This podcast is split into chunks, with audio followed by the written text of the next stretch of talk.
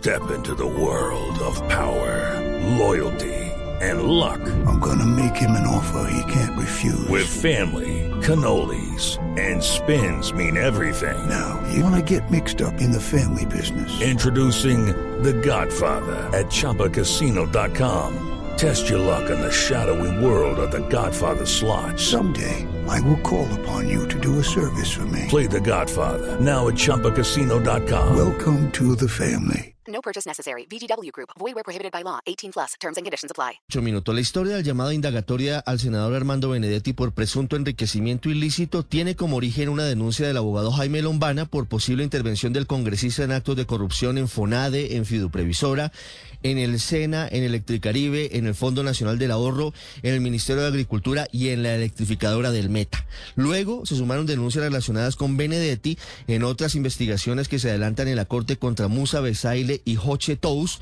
por corrupción en FONADE. También otra contra Efraín Torres, pero el eje del proceso tiene que ver con el Fondo de Prestaciones Sociales de los docentes administrados por Fidu Previsora y la presunta compra irregular de un apartamento, además del giro de dineros a cuentas en el exterior no justificados por parte del congresista.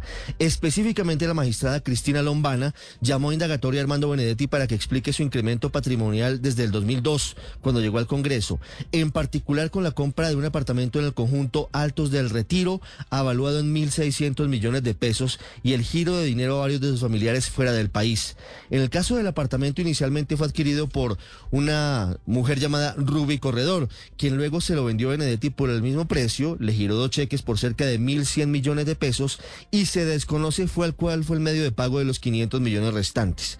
En el otro punto del caso, los investigadores establecieron que por medio de Elsie Mirella Pinzón, integrante de la UTL del senador Benedetti, se giraron recursos al exterior por más de 465 mil dólares, al precio de hoy más de 1.600 millones de pesos entre 2010 y 2017. Los expertos financieros concluyeron que hay un incremento patrimonial injustificado del senador Armando Benedetti, específicamente entre el 2008 y el 2018. Ese patrimonio aparentemente injustificado de cerca de 3 mil millones de pesos tiene en cuenta que el congresista solamente reporta ingresos de su salario como congresista. Los investigadores también encontraron que los pagos de las tarjetas de crédito del senador Benedetti no son congruentes con su salario de legislador. El senador, por supuesto, niega cualquier actividad ilegal, aseguró ante la Corte que todo su patrimonio está justificado y en las últimas horas se dedicó a descalificar de nuevo a la magistrada Cristina Lombana por medio de sus redes sociales.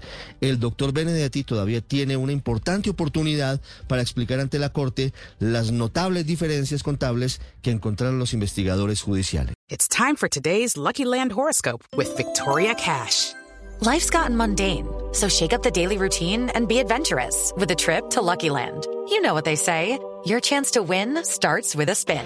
So go to LuckyLandSlots.com to play over 100 social casino-style games for free for your chance to redeem some serious prizes. Get lucky today at LuckyLandSlots.com.